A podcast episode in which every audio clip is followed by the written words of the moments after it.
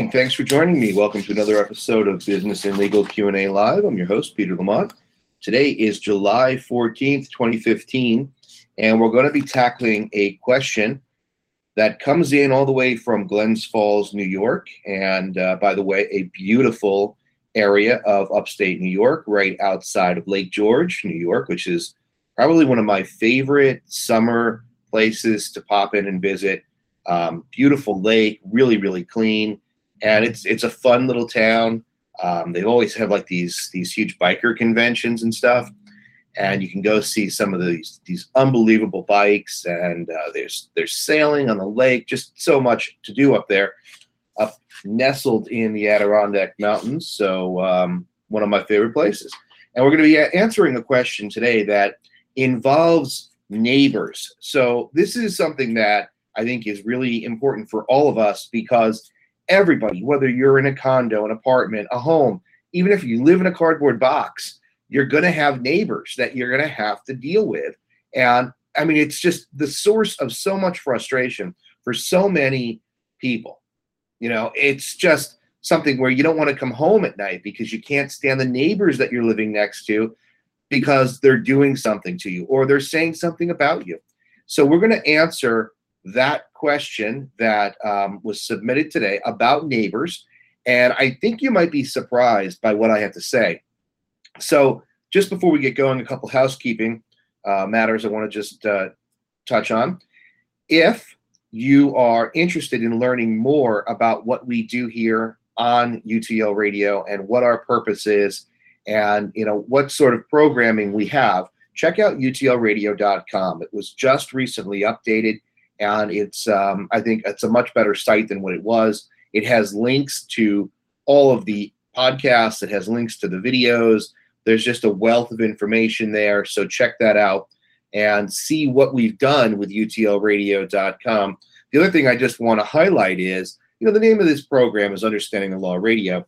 And I think that sometimes people, you know, think, oh, it's just a legal show really what we want to be is your business success and legal information station. And we want to give you more than just law. Because, first of all, law is boring. Second of all, we don't want to hear about law all the time. We want to hear about the laws of success, the laws of business, you know, the laws of becoming better people. And and that's what I like to think of them. You know, some people say, you know, we'll call them rules, we'll call them uh, codes, but I like to think of them as laws. And so that's sort of the premise behind understanding the law radio. And if you want to learn more about that, then check check it out, utlradio.com. The other thing I want to mention is that we are a four day a week show right now. We have Mondays, we've got legal and business week in review, where we go through some of the past week's top legal stories or business stories and we explain how it impacts you, what it means to you, what it means for you. And then Tuesdays is our business and legal Q&A live, which is what you are listening to right now. Wednesdays, brand new show, and um, that is the brand new on a different note music show. So it's pretty cool because we talk about music, business, and law and how they're all interconnected. Because if you're a musician, you must deal with business and you must deal with law at some point in your career. And then Thursdays, we've got our Understanding Business show where we conduct interviews of successful people, uh, up and coming entrepreneurs, or people who have already been around the block and have made a success out of themselves. This Thursday, by the way, we have the founder of Death Wish Coffee who's going to be on the show, Understanding Business. And I'll tell you something about Death Wish Coffee. I was not asked to have them on the show. I wasn't, you know, given a sample of the coffee to try. I bought it myself and I said, well, this is the best coffee I've ever, ever had. And it's really true. The best. And um, that's how this interview that we scheduled for Thursday came about. I, I don't really like to just promote products for the sake of affiliate advertising or any of that stuff. If I really believe in something, then I'm going to to mention it. I'm going to talk about it.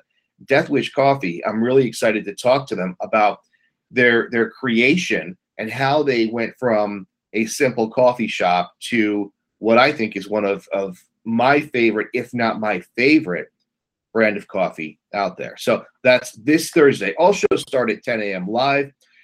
um, Eastern Time, and you can obviously subscribe on YouTube, on iTunes, uh, through SoundCloud. I mean, there's so many through Stitcher. There's so many ways to subscribe, and they're all listed on utlradio.com. Now, one more thing I just want to ask uh, all of you.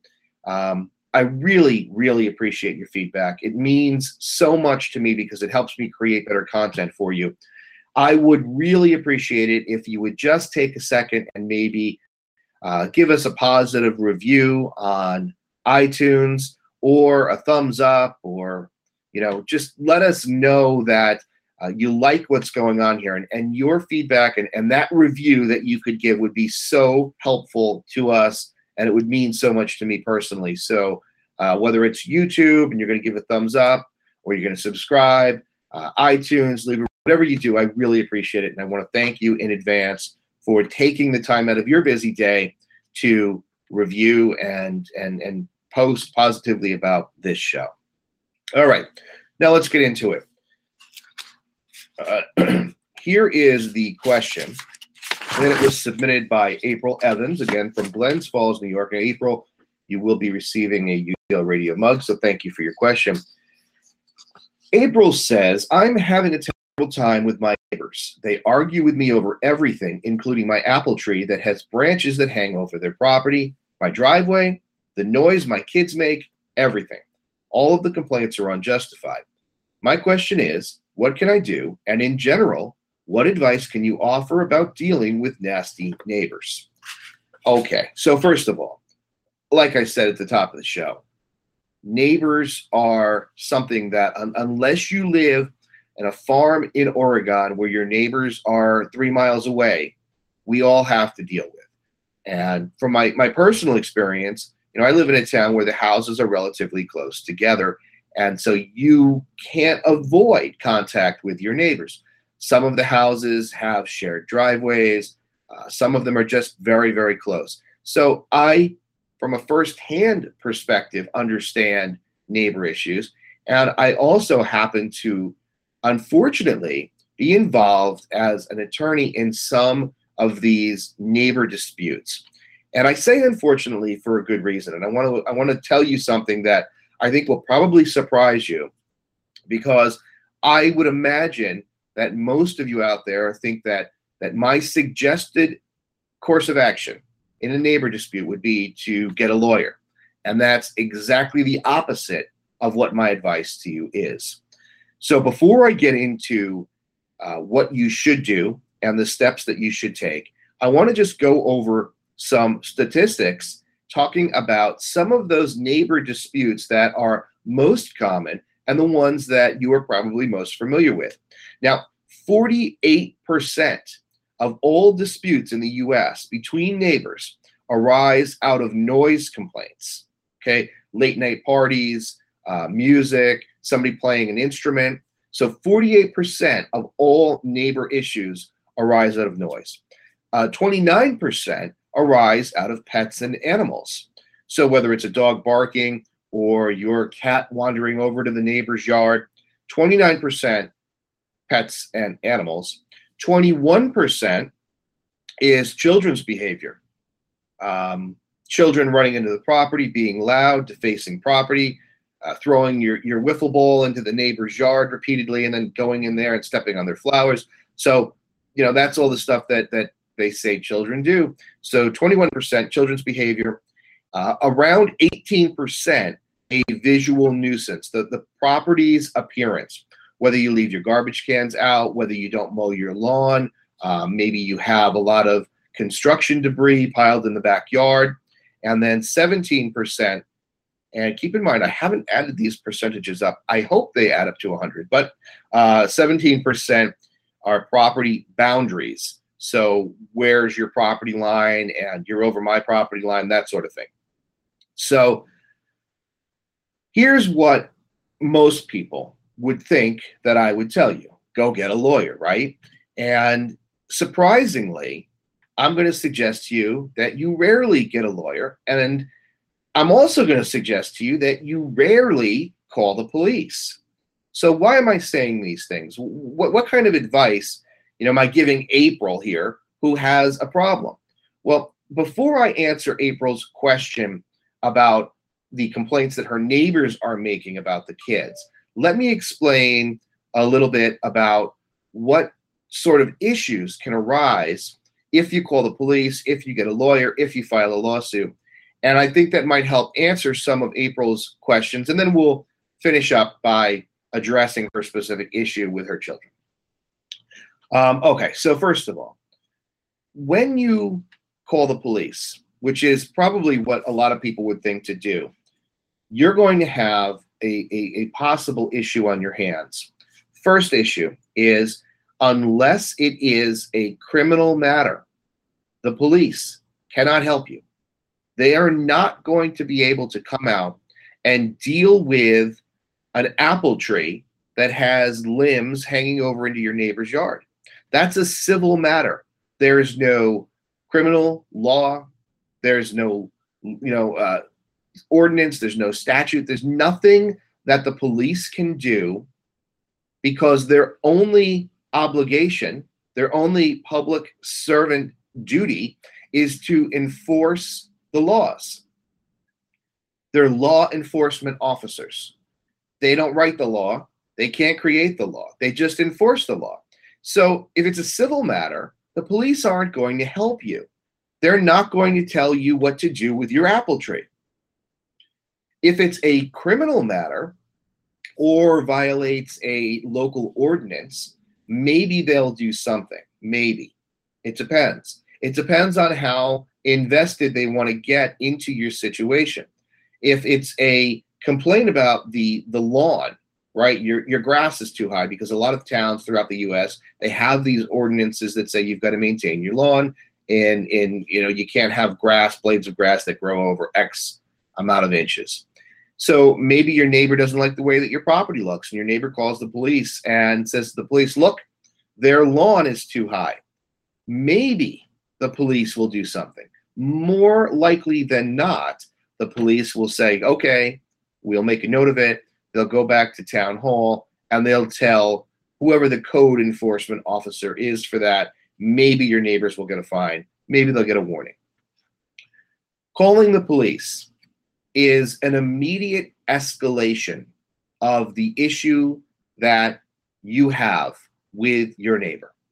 Because once you call the police, there is very little hope that you and your neighbor are going to be able to resolve your issues in an amicable fashion because they're probably pretty pissed that you called the police.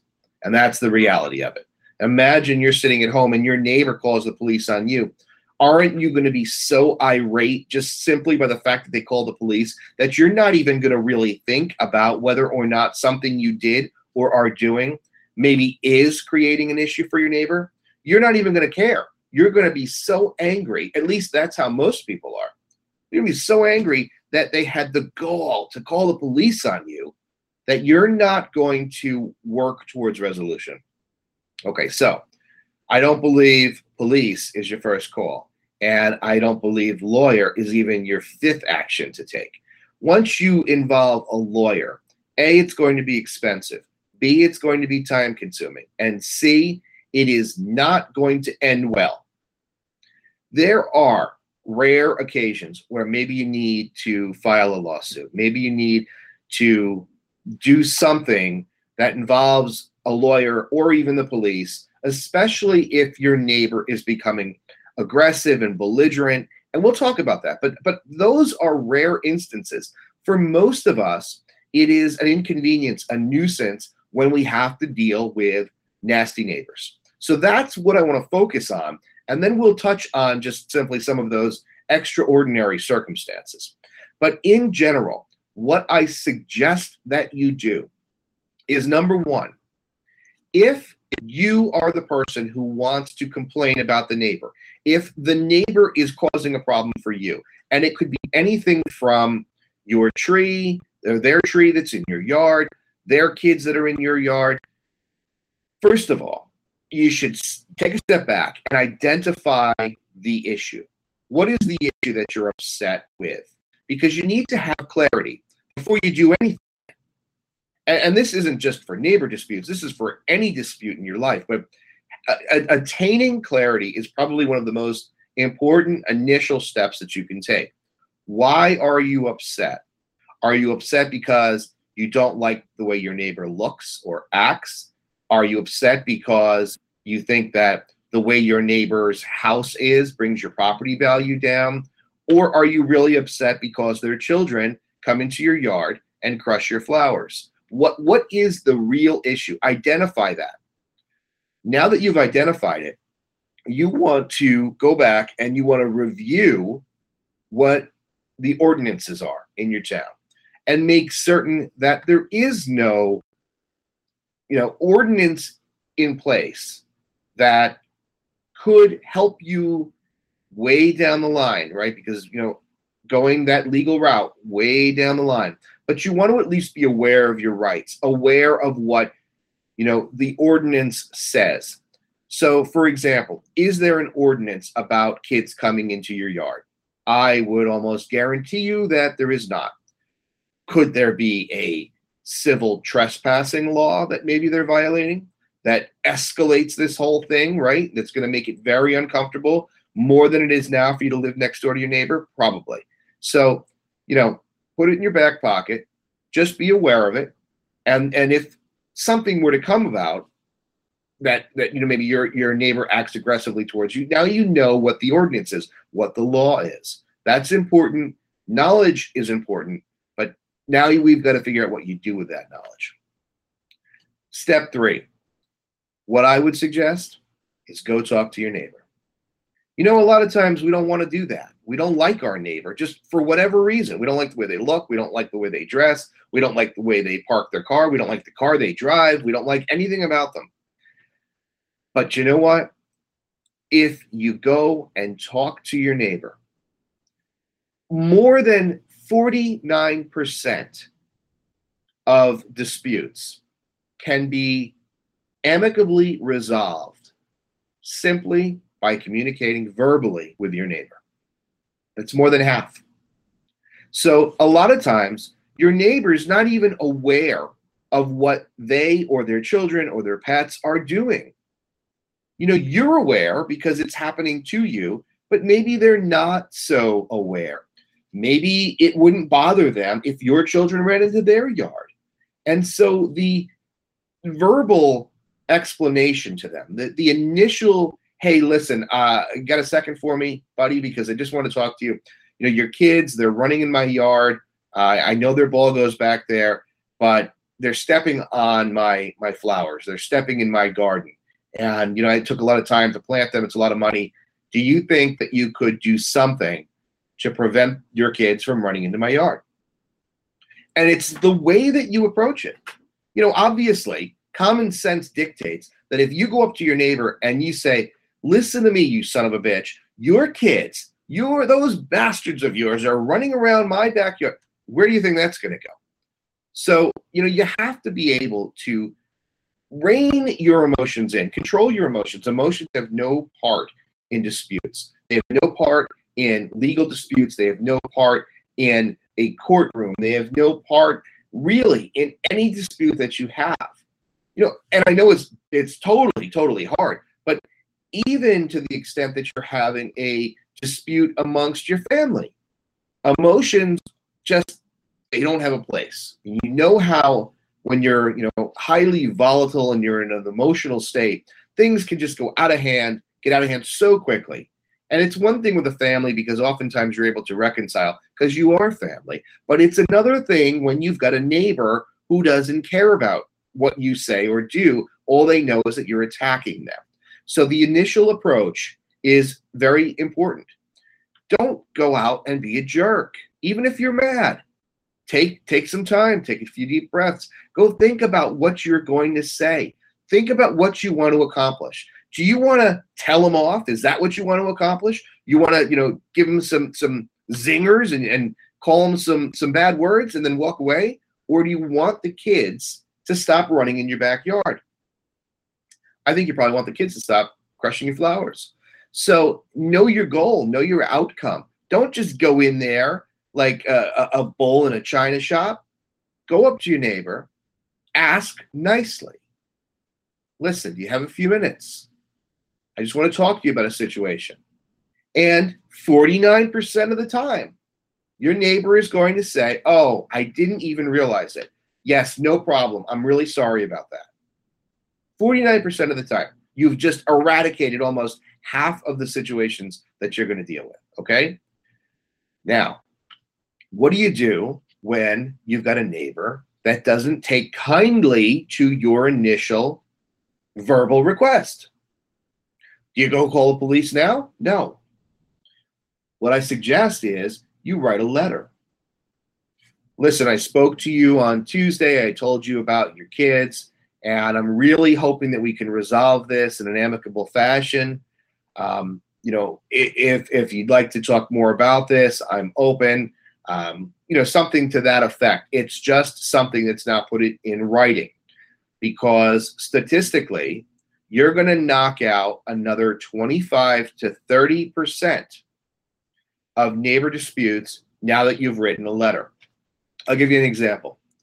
So we live on a street where there are some two family houses and some of them don't have driveways and a lot of these these people have to park on the street and so there's this one family that lives down the street from us that does not have a driveway and they have three or four cars for that household and they park it on the street okay that's fine but my area in front of my house where there is a, a curb and a sidewalk it can fit two standard size cars parked alongside in between my driveway and my neighbor's driveway.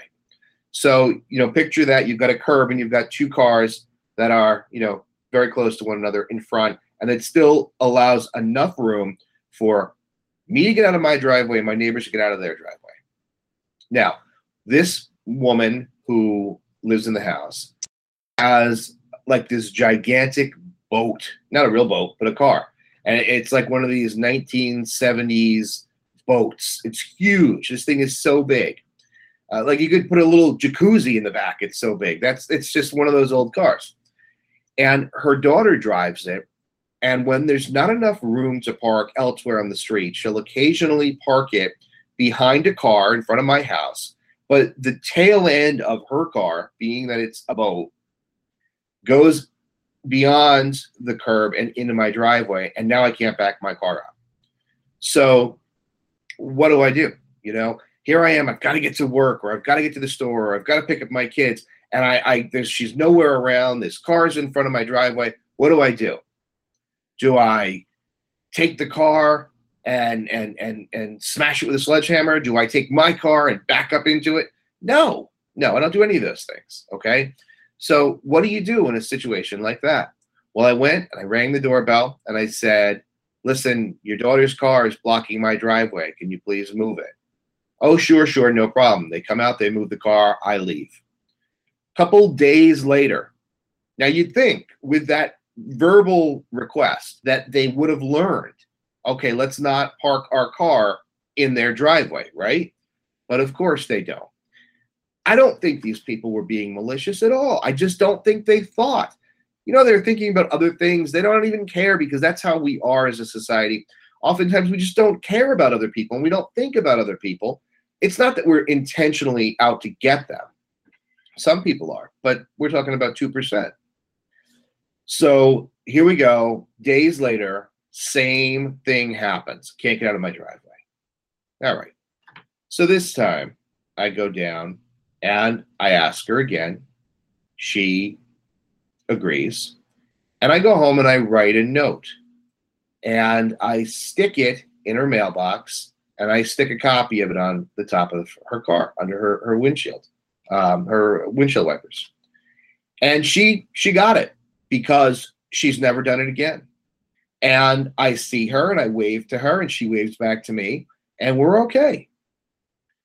Now, I could have, and I know people that would have called the police, and they would have said, This is an ordinance. They're blocking my driveway. I want them towed. You know, remember that old adage that you catch more flies with honey? It's so true. If I had brought the police out for that issue that I, I easily resolved myself, it would have created hostility. If you're dealing with somebody that gets really angry at the fact that you called the police, maybe her daughter would deliberately do it all the time because it's not like she's going to get fined. She's not going to be arrested. They're just going to do it now to annoy me. So, haven't you known or don't you know of people that um, act aggressively towards a neighbor and now the neighbor just does it to whatever it is? They, they do that thing that's annoying. They do it more just to annoy you more. So, I think that, you know, writing that letter is that second step after your verbal discussion, your oral discussion with them. Now you're going to write that letter and you're going to knock out almost 80, 85, maybe 75% of your disputes. Now, those rare instances, right? The ones I said, you know, just you need to, to do something about it. Well, clearly, if you are communicating something to your neighbor and um, let's let's say that it's the car situation again and you ask them to move and they don't and you then give them a letter and they don't and maybe you give them another letter and they still don't then you probably have no option but to call the police and you have to be aware of the fact that it's going to create probably increased hostility but at that point you have no other options they've left you no options but you have to understand that the police, to me, are a near last resort. Now, let's assume that that neighbor who is really mad at you because you called the police now is coming to your house at night, throwing nails under your tires, slashing your tires, you know, putting sugar in your gas tank, um, doing things that clearly are illegal,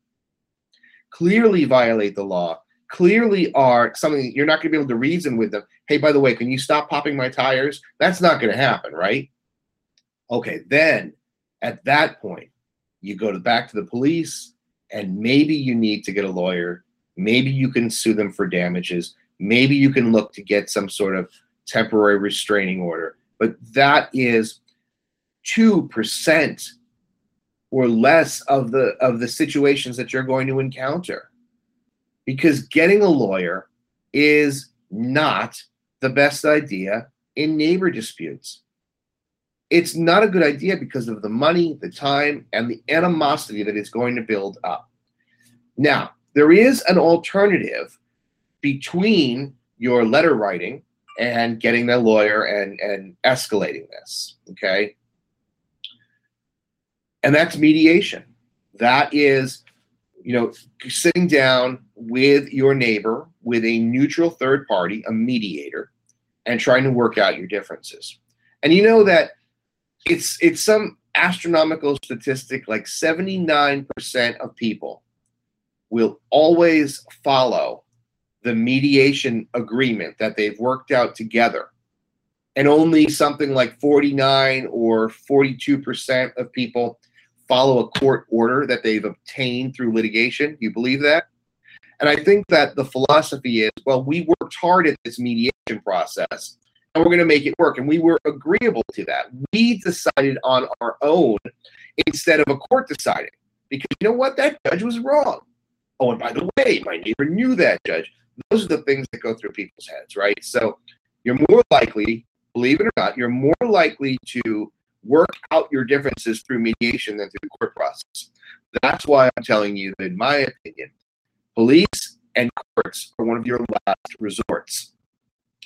Only in situations that have escalated on a reasonable uh, amount of, of tension, where people are doing things that are aggressive and, and nasty and you know there there's there's a couple stories recently that I've seen where somebody was angry with the amount of um, noise that was being made. So they took a bulldozer and bull like not a bulldozer, one of those um, I don't know what you call them, those small little things.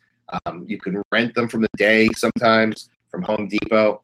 I don't know what they, they call them, but they're these little things that look like little bulldozers. They've got a little arm on them and a little push shield. Is that the worst description ever?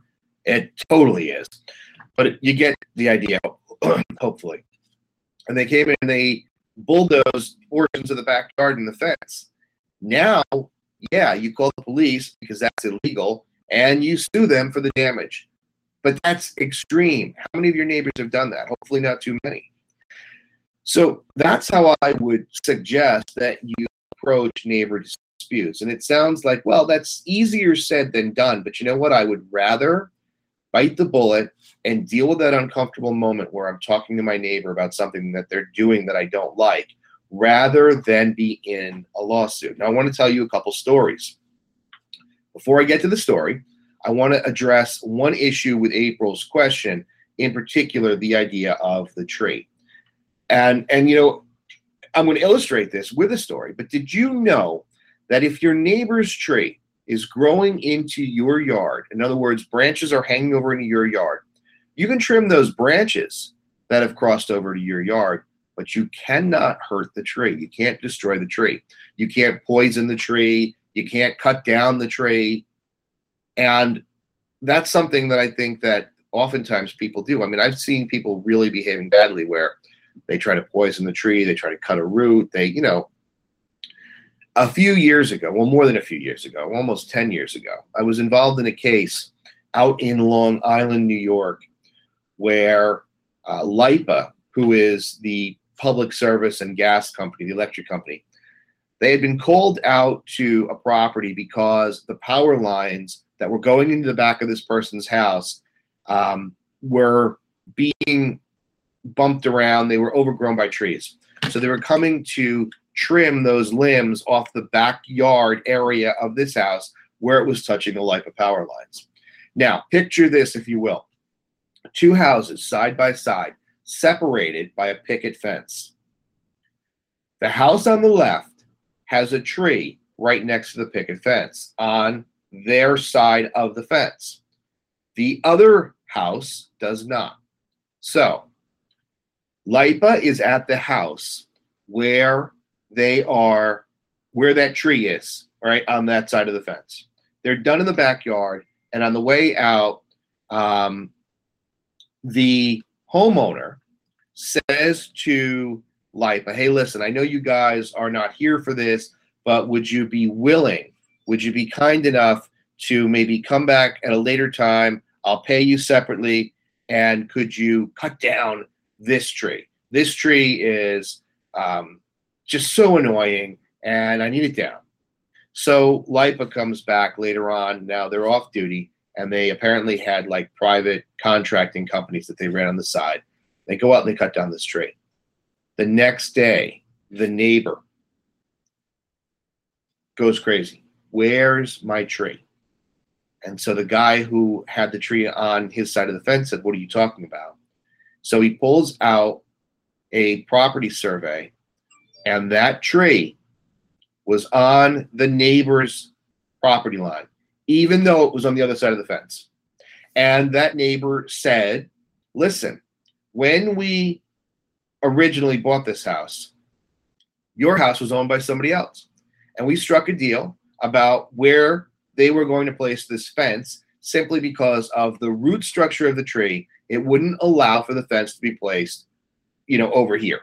So we allowed them to put it on the other side of our property line but we maintained control of the property. And you should have known that because when you purchased the house, you obtained a survey, and that survey should have shown you that the tree was in fact on our property. Now, they tried to resolve it. They sat down and they talked, and uh, the neighbor who cut down the tree said, Go out and get a price for me of what that tree would cost and we'll see if we can resolve it. So they go out and they get a price of $85,000 for this tree. That's no joke. $85,000. Because it's an old tree. It was huge, huge. It had been there for like a 100 years. And so, in order to get a tree transplanted of similar size, it was going to be $85,000. And of course, the guy who cut down the tree didn't have it. And then the homeowner next door, the neighbor whose tree it was, ended up suing the contractors who cut down the tree, the uh, the neighbor who gave the okay to cut down the tree, and it lasted for two years. Two years. So the relationship was completely destroyed. Um, two years of their lives. I think that the plaintiff, the guy who had lost his tree to the neighbor, probably spent close to what he ultimately received in a settlement for the tree, and it was not eighty-five thousand dollars. But my point is, is that you know there are times, yeah, well, well, there's just nothing you can do. You're going to have to go out, and you're going to have to get a lawyer and get the police. But such rare instances. Most of the things that I've seen where people have overreacted, they deal with dogs, they deal with kids, they deal with maybe somebody smoking cigarettes if you're in a condo on the unit below. Now, I want to touch real quick on condos because condos are regulated by a condo board and there's always there's always rules that that come out. There's homeowners rules. And and they're generally called bylaws. You can look in the bylaws to see what's permissible and what's not permissible. And if somebody is doing something like perhaps smoking on their deck and that smoke is is going up to your deck and it's causing you to um, either not want to sit outside maybe there is an ordinance not an ordinance but maybe there's a bylaw that says that if you want to smoke you can't do it you know outside or or whatever the case may be. But it would be in the bylaw and you'd check the bylaw and then you'd go and you'd do something about it. But I would again employ the same approach. Go down to the next the, the tenant below you, the the condo own it, a condo unit owner below you, and say, look, I know you know you smoke, but when you smoke outside, it goes up to my deck. My kids are out there trying to play. Could you please maybe not do it there? And see what they say.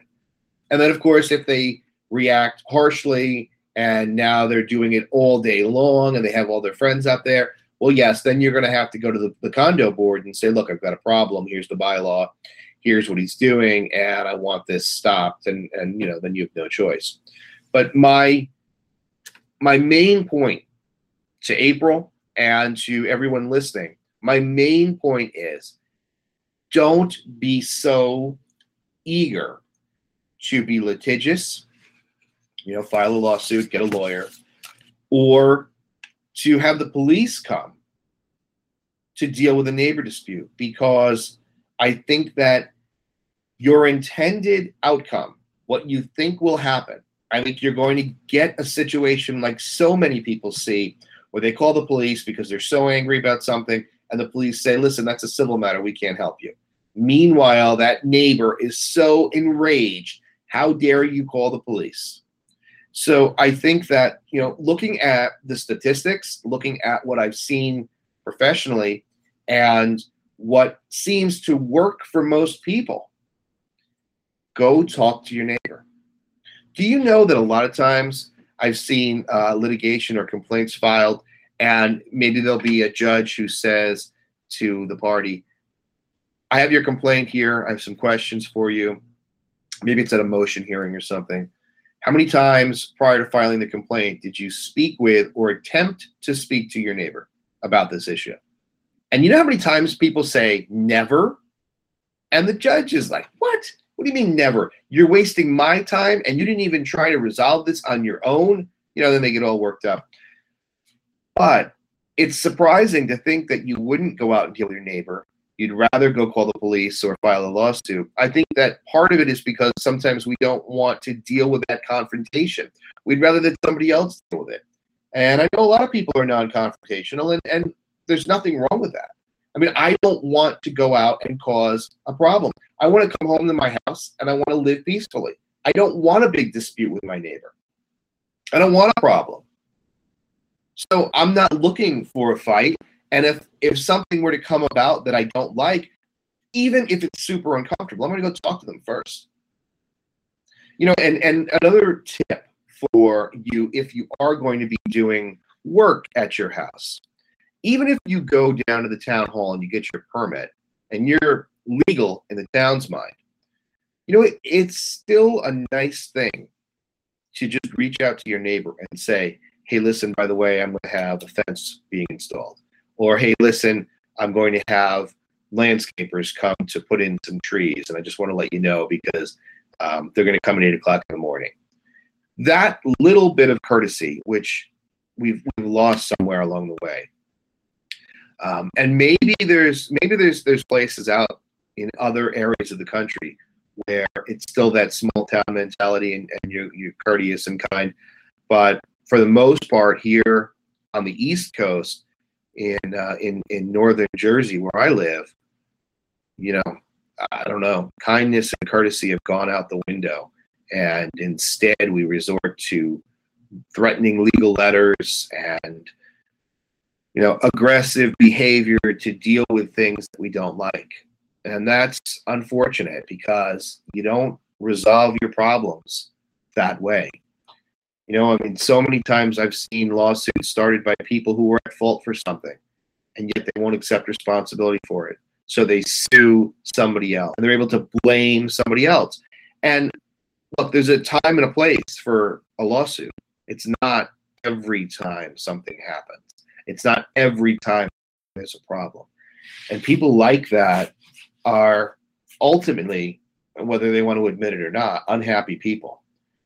You know, the other day, I received a call from somebody who was talking about an issue in their neighborhood and that the entire neighborhood has turned against them and is doing things to them.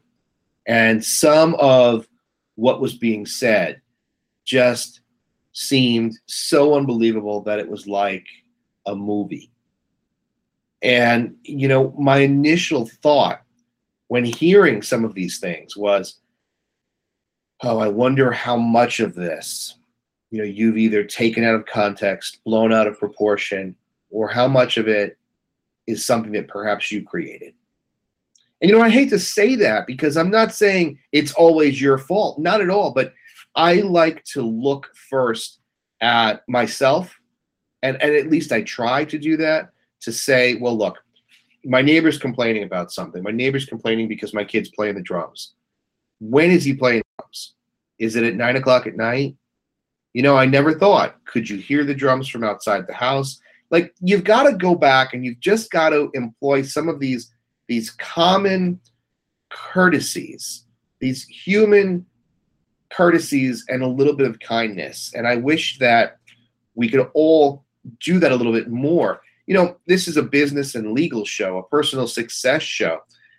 Why would I be talking about kindness? Well, I believe that our business world would be so much better if we employed kindness. Some of the best companies in this country have very high standards and they are kind and they're giving and they're you know rewarded by having a successful business but it's not by stepping over everybody to get to the top.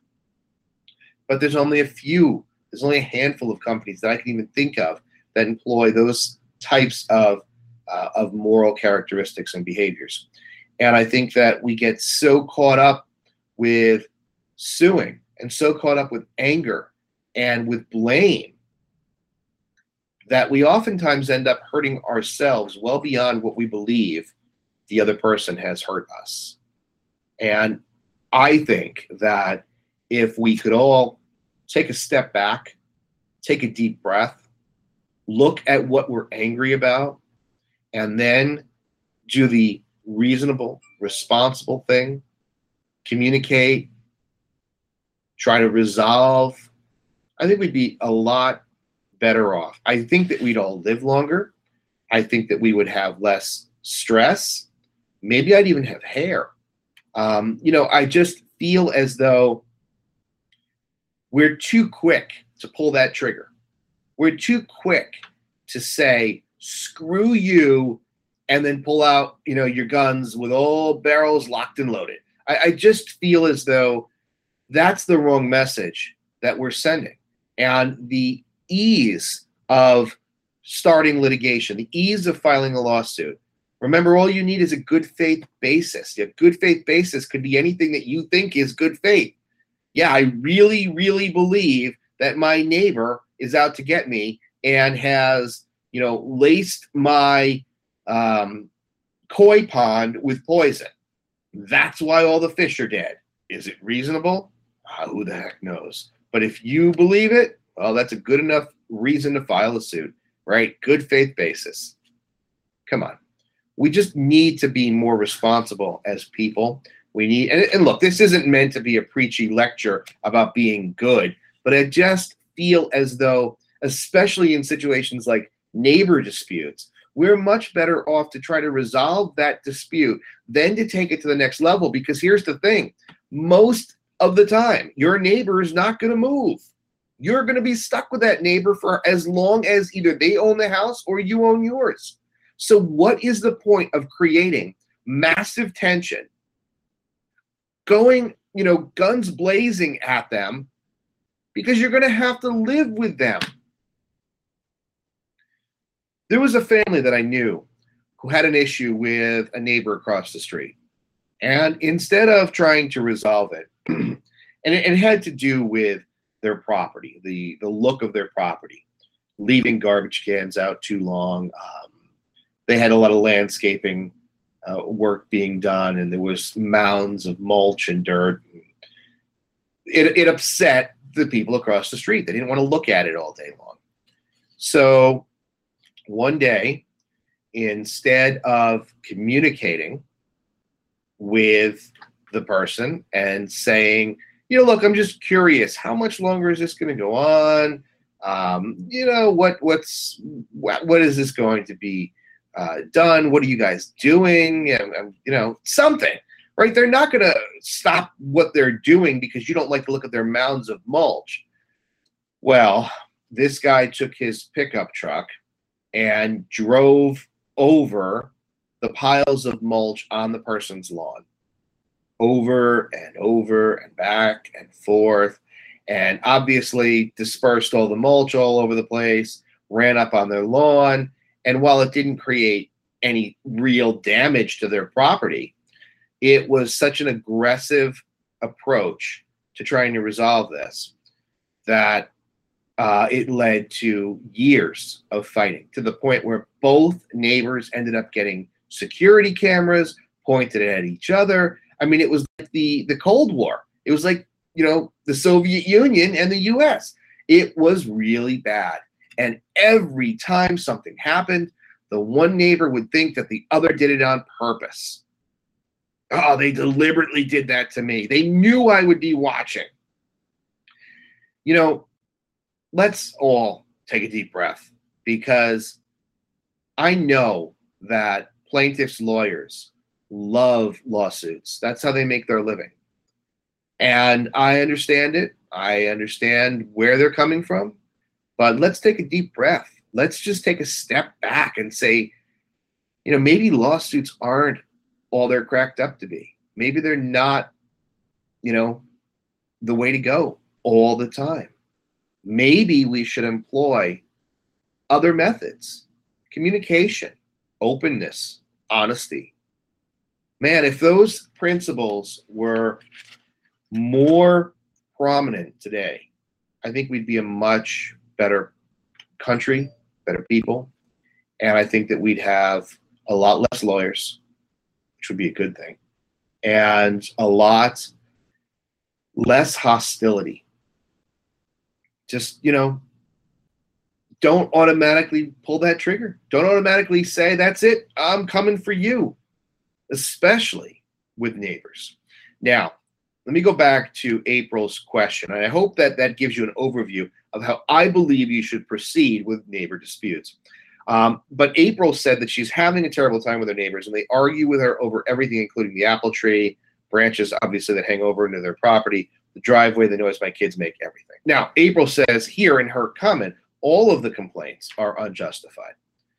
Now, April, I don't want you to be mad at me for saying this, but first thing I want you to do is I want you to really take stock and analyze what their complaints are. Do they have any um, grounds to make these complaints? are there is there anything that you're doing that maybe makes their complaint justifiable, even though you say that, you know, it's it's not justifiable. Is there a problem with your driveway? You don't indicate in the question what it is, but is there a problem with it? What about your kids? I mean, what kind of noise are they making? The, the noise that all kids make during the day while they're playing, or is it something different? Um, you know, there was a there was a a person who lived next door to a guy that was a drummer in a in a band, and they were trying to go, um, you know, break into the music industry. And this guy would drum all day and all night. I mean, drum all night long, ten o'clock, eleven o'clock, and he's drumming and drumming and drumming and drumming. The people on both sides could hear it, even the people across the street. Now, this guy had built in his basement what he considered to be a soundproof drumming studio. He had foam up on the walls, but it wasn't soundproof. Finally, after a lot of, of talk, some of these neighbors gathered together and they approached him politely, kindly, knocked on his door and said, Listen, you know, we live over here, we live over there, and your drumming is super annoying. It's super loud. Is there anything you can do? Is there any way that maybe you could stop drumming at nine o'clock at night? And the guy said, Oh man, I'm totally sorry. I didn't even know. You know, I built this room, I put some soundproofing up. I'm I'm so, so sorry.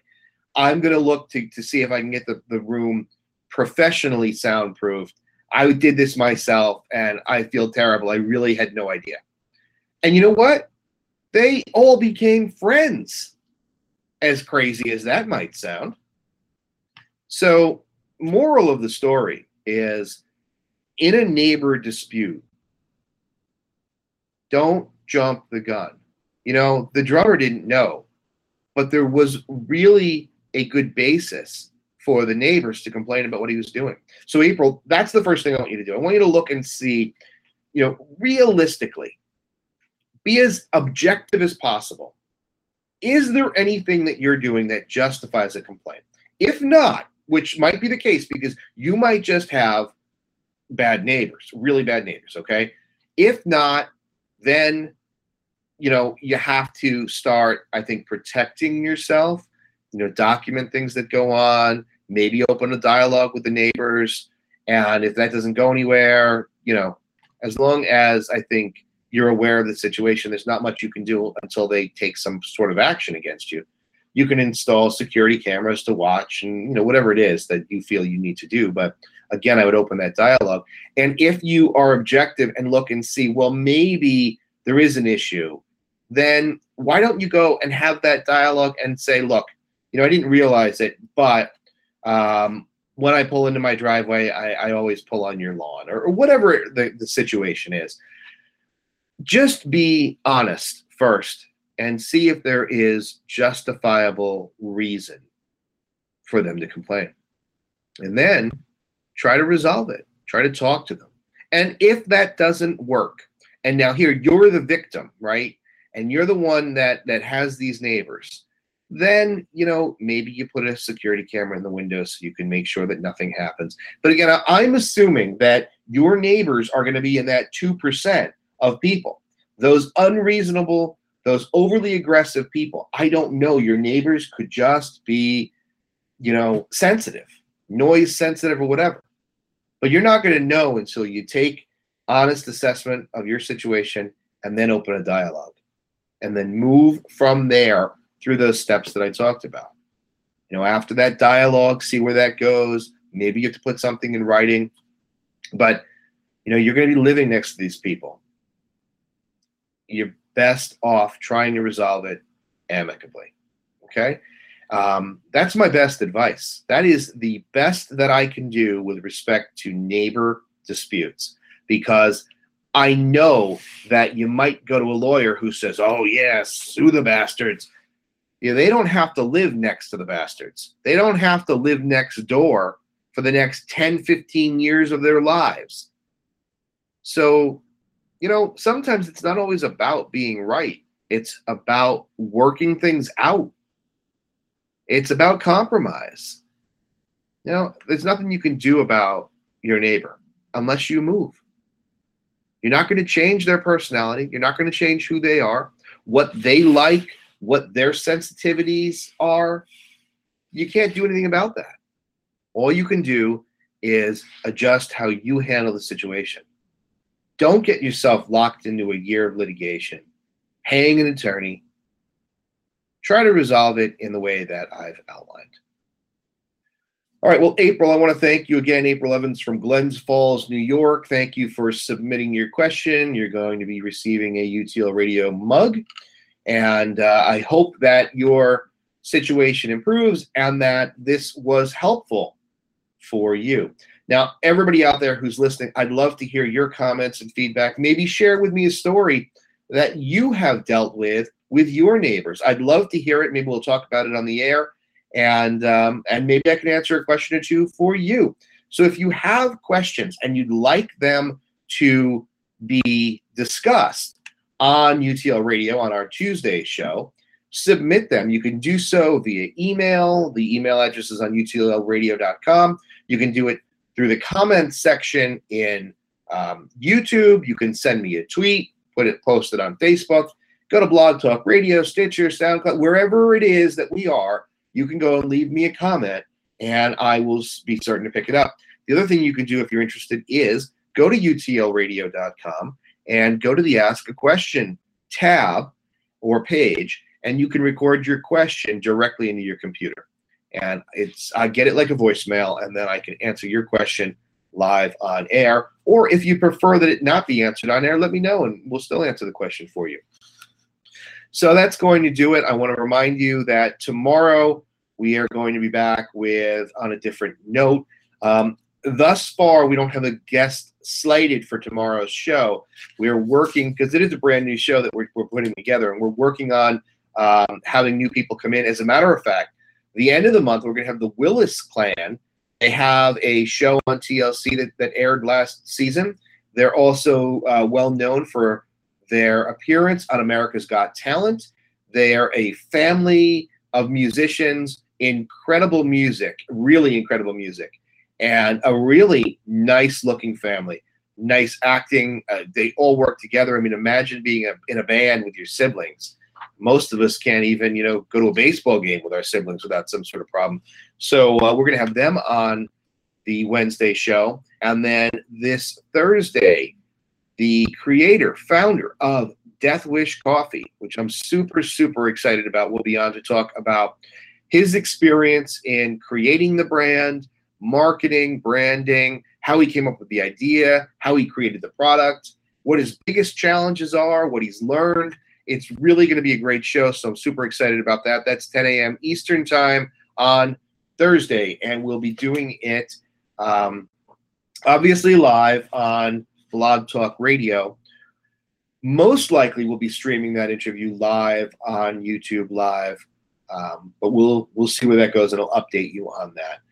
That's going to do it for today. Please, again, make sure you go to utlradio.com and check out all of the things that we have going on, including brand new meetups that we're working on scheduling in the local area and throughout the country. So we're excited about that.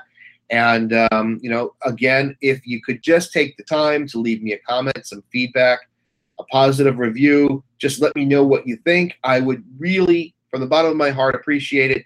And it would help me and help the show. So thank you so much for downloading, for listening, for tuning in, for being part of the UTL Radio family.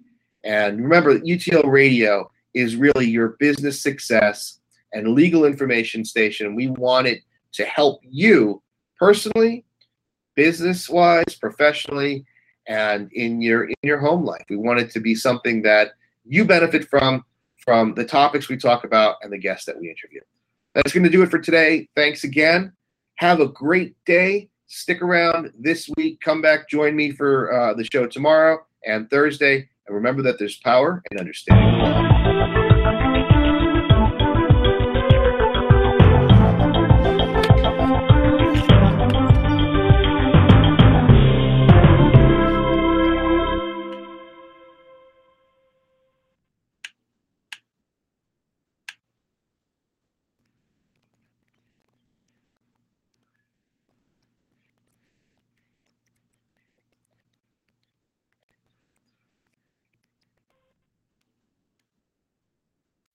iPhone 10R is here at T Mobile, and there's a whole lot to love.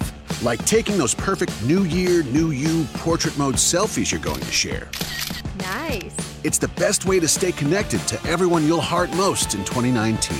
So get ready to fall in love with iPhone 10R on T Mobile, the most loved in wireless. Call 1 800 T Mobile to learn more or visit a store today.